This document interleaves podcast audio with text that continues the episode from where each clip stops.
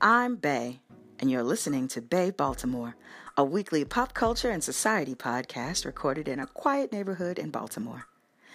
Thank you, thank you, thank you to everyone who stuck around for my Black American Folklore series. To me, that represented a lot of time, energy, and a little bit more work that could have been done, but anyway. At the very least, I hope you were inspired to look into our folklore a little bit deeper. Anyway, this week, um, ahead of elections, I'm going to talk about Erykah Badu's New Amerykah Part 1. So, as I said, Election Day is Tuesday. Um, just a few measly days away from the point of this recording. Um, and me and the hubby made it out to the polls early this go round. Last time, the election day line was horrible in my precinct.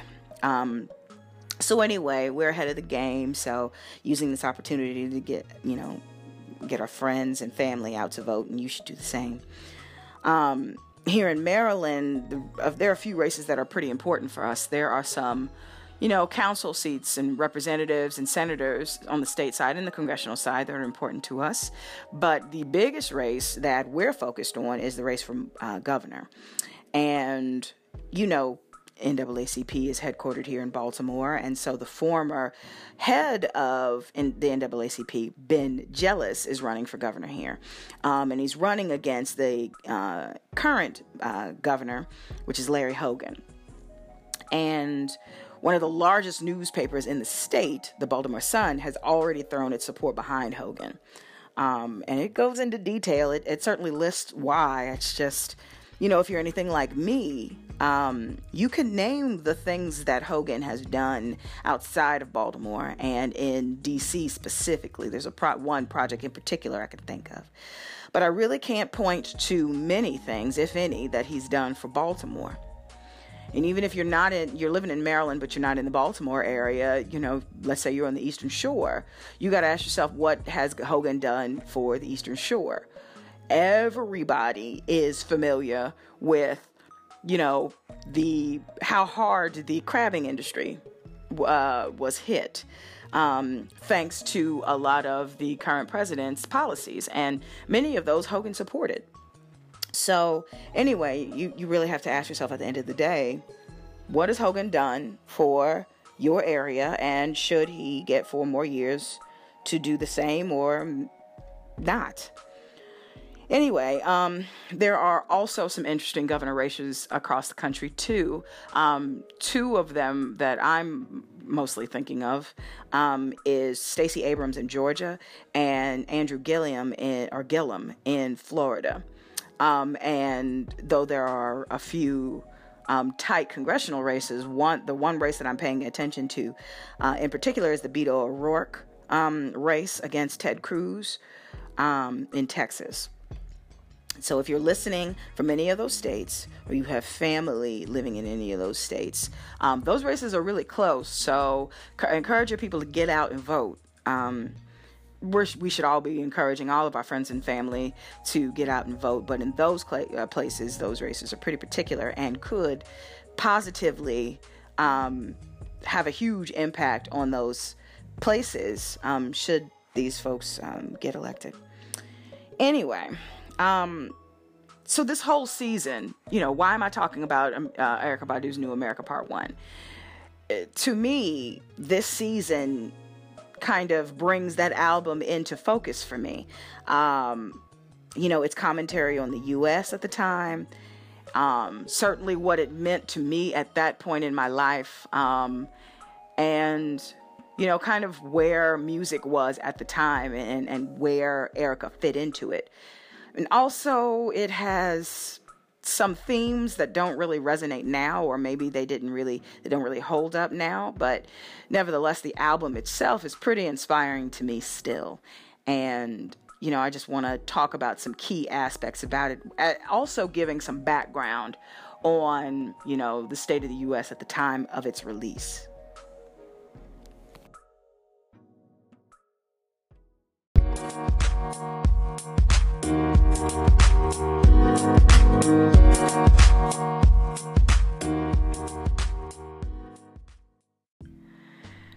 So let's share a quick snapshot of the U.S. in 2008.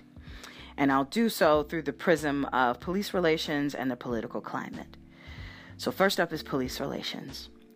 Now, black folks have always had a complicated relationship with the police. I can think of several biographies, major stories, and news articles um, shoot over the last decade, two decades, probably longer than actually three or four, um, where black folks have either died during an altercation with police um, or in police custody. Um, many of the altercations that uh, folks have, black folks have died in, they were unarmed. Um, and some of those interactions, they were disarmed, or at the very least, they were detained at the moment that they were uh, their lives were taken. And so, you know, black folks have always had a complicated relationship with police. I can remember, you know, being young and in class and saying, you know, you know, you can wave to a police officer, let them know you're okay, and give a police officer a high five. They're your friend. But then I also remember, like most of us, uh, my dad giving one of my brothers the talk, and not about sex, but about how to act if police officers stop you for any reason. Now, what we know now is there is no right way to act if a poorly trained officer with an itchy trigger finger or a pinch on for violence stops you. Um, but we it's just things are different now. They're different now than they were in 2008. Now the onus is not primarily on the person who's being stopped, it's on the police officer who ultimately has the power in the interaction.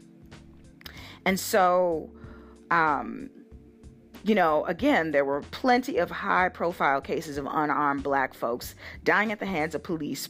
Um, but you know, like the 14 year old Deonta, and uh, please forgive me if I'm, I'm, butchering these names. I'm really doing my best. I didn't get a chance to hear some of these names in audio. Uh, Deonta Terrell, Terrell Farrow, who was shot and killed by a police officer who thought his toy gun was a real one in 2006. And I can remember the uproar about why was the kid's kid walking around with a toy gun outside okay, well, if you ask that, then you can also ask the question why the heck was the toy gun even being manufactured in 2006 or at any time? Like, again, one of those things where it's like the onus is supposed to be on this 14 year old kid instead of this grown adult who took this kid's life. Or Oscar Grant, who was killed while laying face down by Johannes Merce, Johannes Maceril, um, who who said that Oscar Grant was resisting arrest on a train platform in 2008 or 2009. Now, what we know is, again, uh, Oscar Grant was detained on the platform, laying face down, and the guy shot him. Anyhow, I did find an article um, in 2008 about a, a, young woman who lost her life at the end uh, at the hands of police. And I'm, I'm kind of bringing this out because, you know, now we hear about these negative interactions more often than we would in the past. About the only time that we would hear about them if there was a huge stink made about them through local media and, yeah, basically local media and then the cable networks picking up that local media story. Now we have Twitter and, and other social media platforms where the minute this negative interaction happens, this this someone's life is taken and there's an injustice, we can put that on Facebook, put it on Twitter, and it goes viral. And we can, I mean, think of, shoot, that's exactly how uh, Freddie Gray went for us um, here a bunch of folks i got i rem, i can remember seeing the facebook post um, that was forwarded to me and i can remember one of my church members um, around my age talking about one of her loved ones who died um, while in police custody and just lamenting here it goes again you know? In that moment i think they they you know the city settled with the family but her main point was see here it goes again. We got one more this is one more one more thing that's happening that has happened several times, and we're not going to let this time, we're not going to let it just slide. So, anyway, social media is a huge factor then, or now more than it ever was. Um, So, anyway, in 2008, I know there were more negative interactions with police, especially those that ended in the lives either being altered or taken by police officers. It's just they weren't reported on like they are now. But I was able to find an article about an unarmed person losing their life at the hands of the police in 2008. Um, 26 year old Tarika Wilson was killed by Lima, Ohio SWAT member um, Joseph Chavalia, who opened fire on her while serving a warrant for her boyfriend. Her infant son was wounded in the process. While Tarika's brother and other loved ones protested her death by Chavalia, the story made national news. Again, largely because of the protests. Um, and, uh, you know, the officer ultimately went to court on both negligent homicide and negligent assault charges. But the officer was acquitted on both charges, and the city settled with the family for 2.5 million in a wrongful death suit. So, you know, police officers being acquitted of crimes, these crimes, is nothing new either. This has been happening for decades, um, and the police have been settling for decades. And I'm not saying that again. I'm anti-police or or anything like that. What I am saying is I'm pro-justice, and life is too precious just for it to be settled away with a few dollars. Yeah, 2.5 million is a whole lot, but that's not Tarika. That doesn't represent Tarika or that settlement doesn't represent, you know, Oscar Brown's family or what's that young man's name, Sean Bell, who died on his wedding night um, at the hands of police officers. He had like four or five um, uh, wounds to him. Anyhow, um, yeah, so that was kind of that was for the most part the political climate at the time. So we weren't quite as a community ignited the way we were following Ferguson and um, New York and Baltimore and Ohio and Louisiana, and the list keeps going, doesn't it? Um, but we weren't ignited then like we are now. But nevertheless, we were lamenting the loss of these lives in this very tragic and preventable way and so again, so that's our state of police, and you know, Badu talks about that. Um, she definitely puts that in to her album, and and yeah, we'll go over that in a second. So let's switch to the political climate. So 2008 was the second year of Barack Obama's, uh, President Barack Obama's uh, presidency, and the country was arguably in the second month of the period known as the Great Recession. Um, now, when I looked this up, it was arguably the time period is December 2007 through June 2009. Um, and the recession was caused by the financial crisis of 2008. You remember that, right? Banks gave out massive loans for houses to people who could not afford to pay those loans back. And there came a point where the banks were left owning all of these houses because they foreclosed on these people who just you know, just walked away. They couldn't afford those mortgages. They were upside down in their mortgage payment, meaning they they owed more than the house was worth. They were never going to get the value back out of the house that they put into that loan. So they just walked away. And so here you, here these houses are holding these bags, making it seem like they didn't pack those bags themselves. Anyway, um, so they had all of these houses, they had all this property and inventory that they couldn't move because people either couldn't afford they didn't have the credit to get a good loan to be able to buy these houses or they no, didn't want to because they didn't want to be stuck um, in this economy with houses.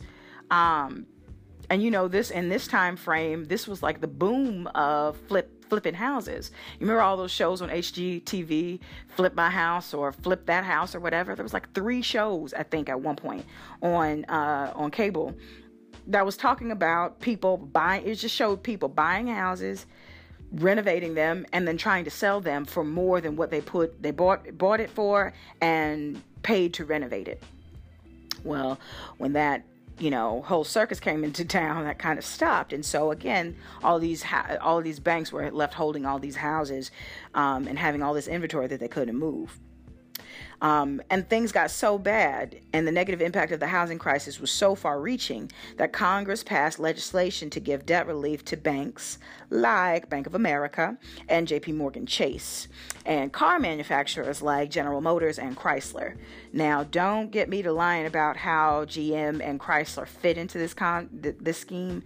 The only way I can think is they held you know, they had holdings in real estate companies and things like that. Um, but you are more than welcome to Google. Um, go on to propublica.com, specifically propublica.org or projects.propublica.org backslash bailout backslash list to learn who got bailout money. And then also just to take a step back, just Google you know, what led to the housing crisis and why GM and why Chrysler were involved in the bailout in the first place. And anyway, Badu's album also talked about this. Now, you can argue how well Badu's uh, New Amerykah Part 1 talked about the state of uh, police relations in the country, the state of the political climate in the country. We could argue that until the cows come home. There are different takes on that, I'm sure. And, you know, as we go a little further in this episode, I certainly talk about what I think about um, her statement on that. Um, but nevertheless, to me, it was pretty powerful because, you know, she took this opportunity to use her talent to say something. Do you like it? That's up to you.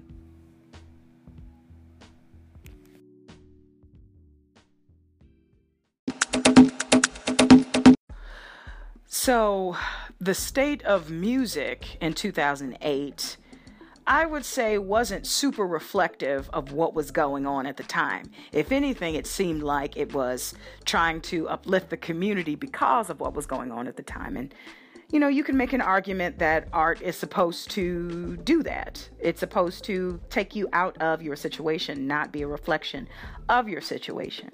But then there's also a school of thought that I believe, you know, Erykah subscribed to, and so many other rappers, so many rappers and other musicians subscribe to, which is, you know, art really ought to tell you about what's going on right now and, and help you to think about it in a different way. Either way, um, you know, I just want to reflect for a second about the state of the music world um, in 2008 and then just where Erykah Badu was in her life at 2008. So, first up is the music world. So, to give you an idea of what the musical landscape looked like in 2008, or to remind you, again, if you're grown like me, I'll give you a snapshot of Billboard's top four songs on their top 100 songs of 2008 list. So, coming in at number four is Lil Wayne's Lollipop. You know the one with um, the silly but catchy hook where he actually sang. Actually, sang on a couple of them, but that one was kind of weird for me. Anyway, um, at number three was Alicia's Keys, Alicia Keys's No One. Um, if you know anything about me, you know that I do not like most of Alicia's songs because I genuinely think she plays better than she sings. Call me a hater if you want to. I don't care. It's what I think.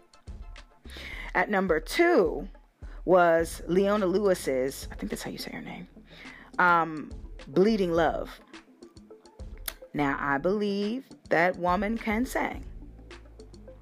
But if your name isn't Mariah Carey, please leave those breathy whistle tones to the grown ups, all right? So, what if Mariah misses every once in a while? Her catalog speaks for itself. Moving on. Number one was Flo Rida's Low. Gross. I loathed that song. I do to this day. How in the world the rapper with the most unoriginal, unimaginative rap name could have the number one song of the year is beyond me.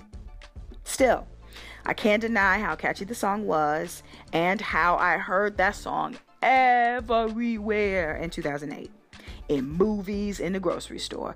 At uh, and I think I was in the um, elevator one time in a building and I heard like some jazz version of it.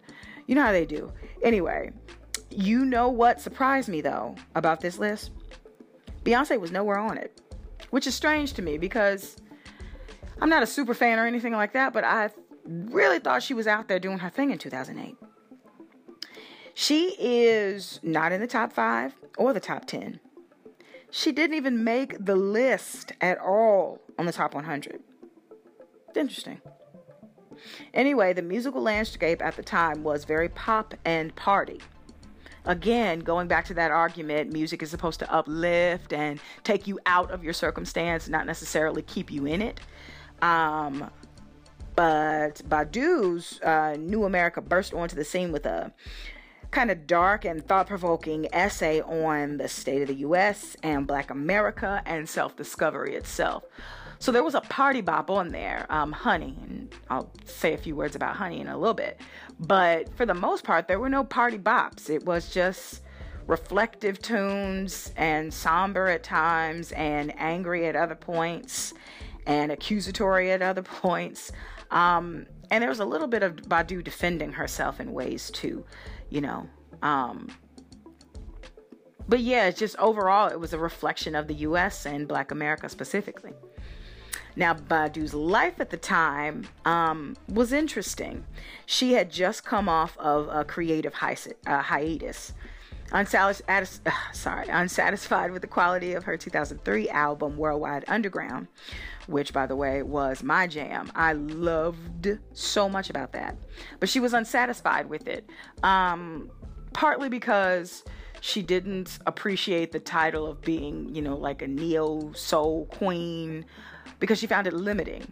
Um, that she wouldn't be able to do other types of music and experiment with other sounds. And, you know, for her, it was she felt it was too much pressure. Um, so she took a break um, and basically just spent time raising her kids and just being. And I read an article um, that said, you know, she would still sing and dance and things with the kids around the table, but it wasn't, I think it was her son Puma who introduced her to um, making like the, the the online, not online, that's not the right term. The um like the music programs where you could make songs and beats and things like that. Um, her son put her onto that, and so you know, producers at this time during her hiatus were you know always trying to court her back, but it wasn't until these last couple of years of her hiatus where she felt like, you know, I'm okay with whatever label you give me. I'm fine with that. I feel like I have something to say. I feel like something is brewing in my mind, like I will have something to say. And so she began to make music on her own in her home. And then slowly but surely she was ready, you know, um, by 2007 to come out and get in the studio and start making, making um, songs. And so I don't think that she coined the term stay woke with this album, but she certainly helped bring it to the masses um, through its distribution and the songs that she, um, certainly the singles, but also just the album itself and how it was widely spread across the country and the globe.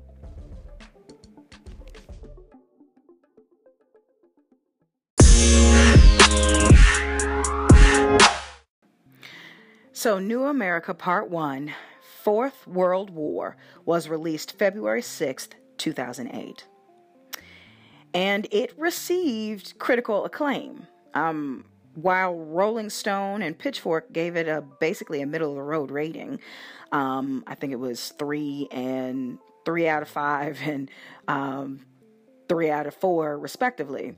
Um, most critics lauded her return to the industry with this album.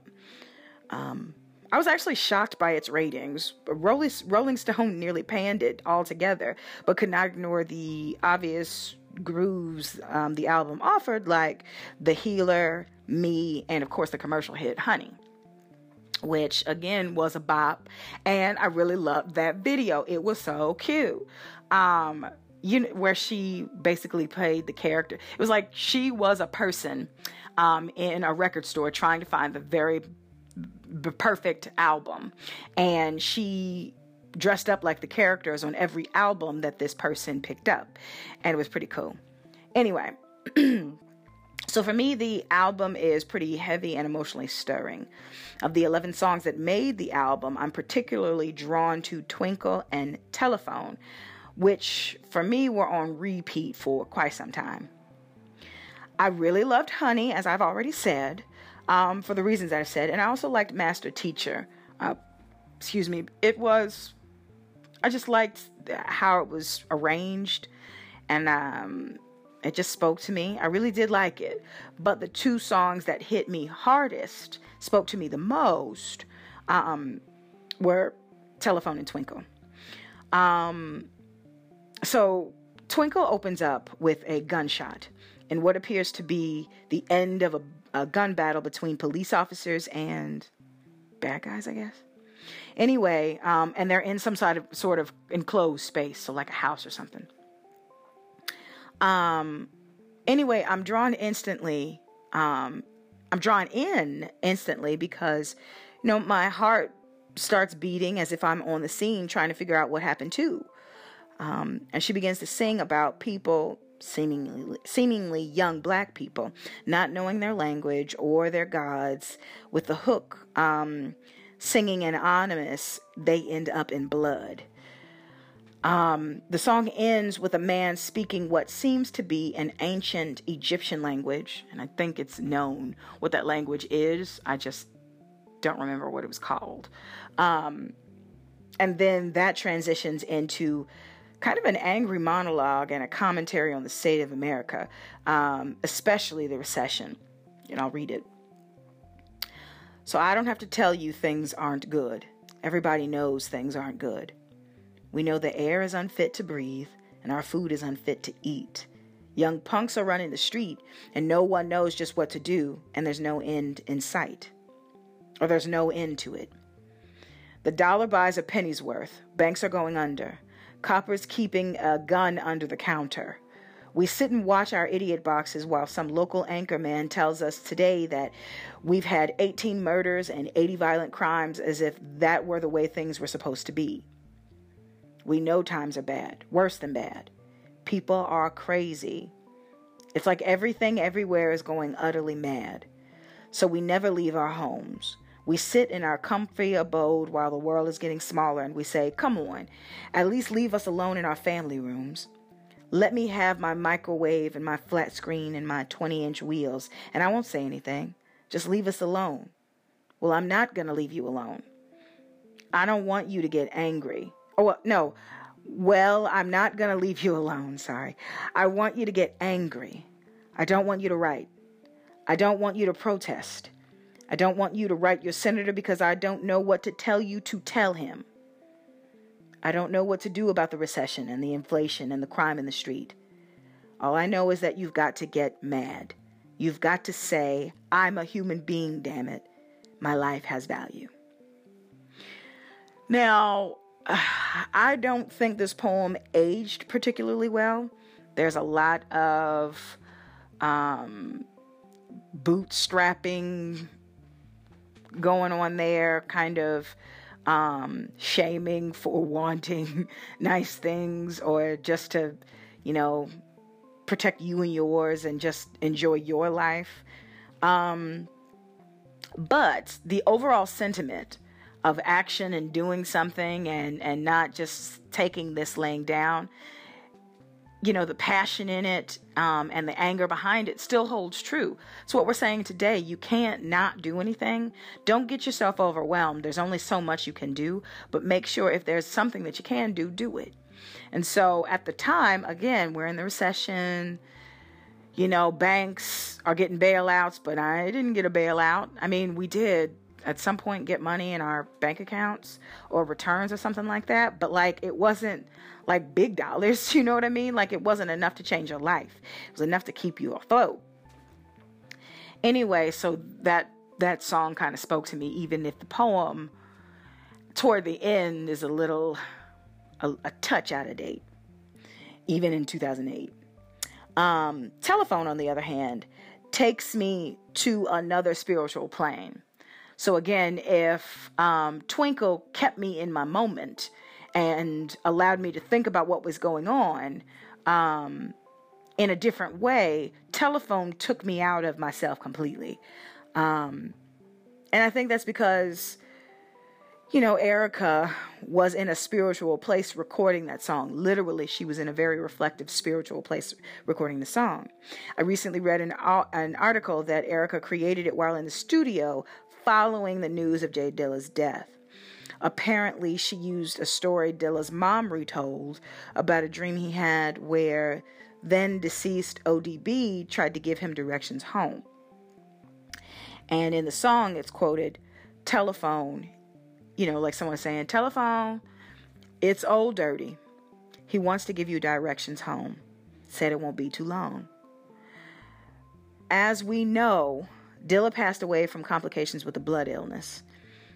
Now, I don't know if Dilla subconsciously knew the end was near or the timing of the dream. You know how you know how things work. Some of this could be very well be apocryphal, but it's still emotional to me. And she used that emotion she felt at the time to kind of take that song to a naturally high plane. And for me, you know, that thing took flight. Um, and as sad as the song is, it was a super helpful tool to ground me in a very financially unstable time in my life. And for me, what it meant in um, in my life at that point in time was pretty simple. So by February 2008, I had begun an internship in Baltimore and I was barely making ends meet.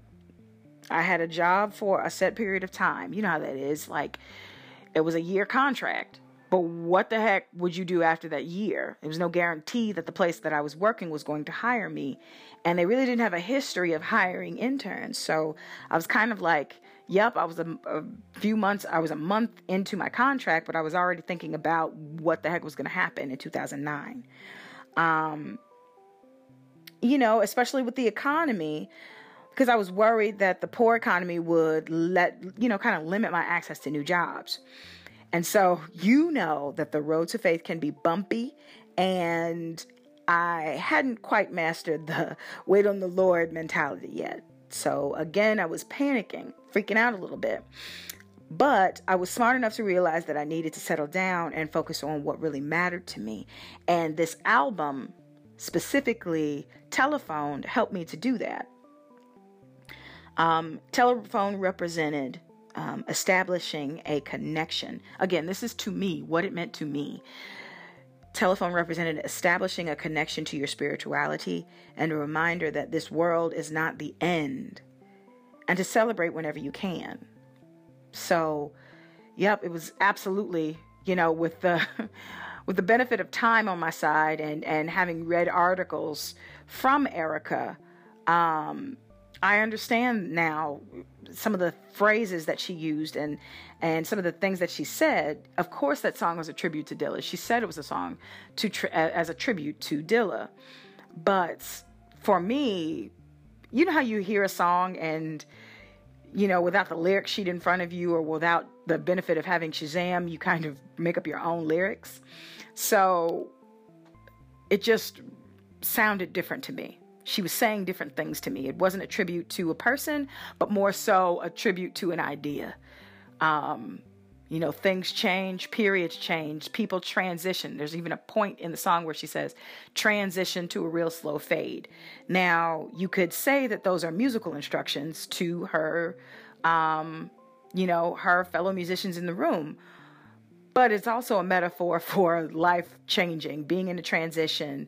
You fade out from one plane and you move into another. It could literally be your physical body transitioning away and your spirit is moving to another plane or you know you are emotionally transitioning from one state of being to another and you're moving on to another chapter in your life and that's how i chose to see that song again it's still I, love the song for its tribute to Dilla now knowing what it is, but I also still remember it to be, and it still remains to be that beacon of hope for me um, in 2008.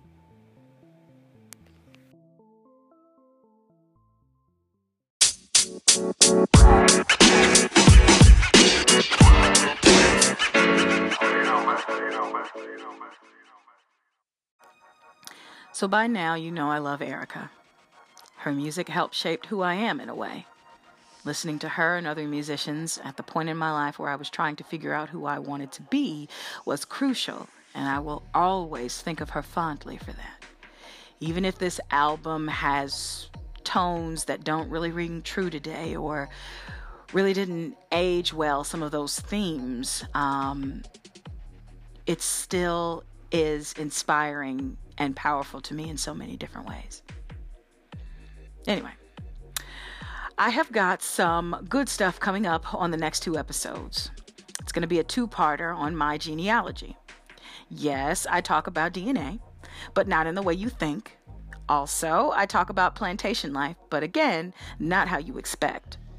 There are definitely going to be some interesting family stories I want to share that you can relate to for better or for worse. Anyway, I really, really hope you like the series. All right, that's it for now. Be sure to send me a message via the Anchor.fm app or online, and online. You can donate that way too. Um, even 99 cents will be helpful um, to me. Please also consider leaving a favorable rating for the show on Castbox, Anchor.fm, Breaker, Pocket Cast, Google Cast, Apple Podcast, Spotify, or wherever you listen to this show. All right. I appreciate you. Thanks for listening. Until next time.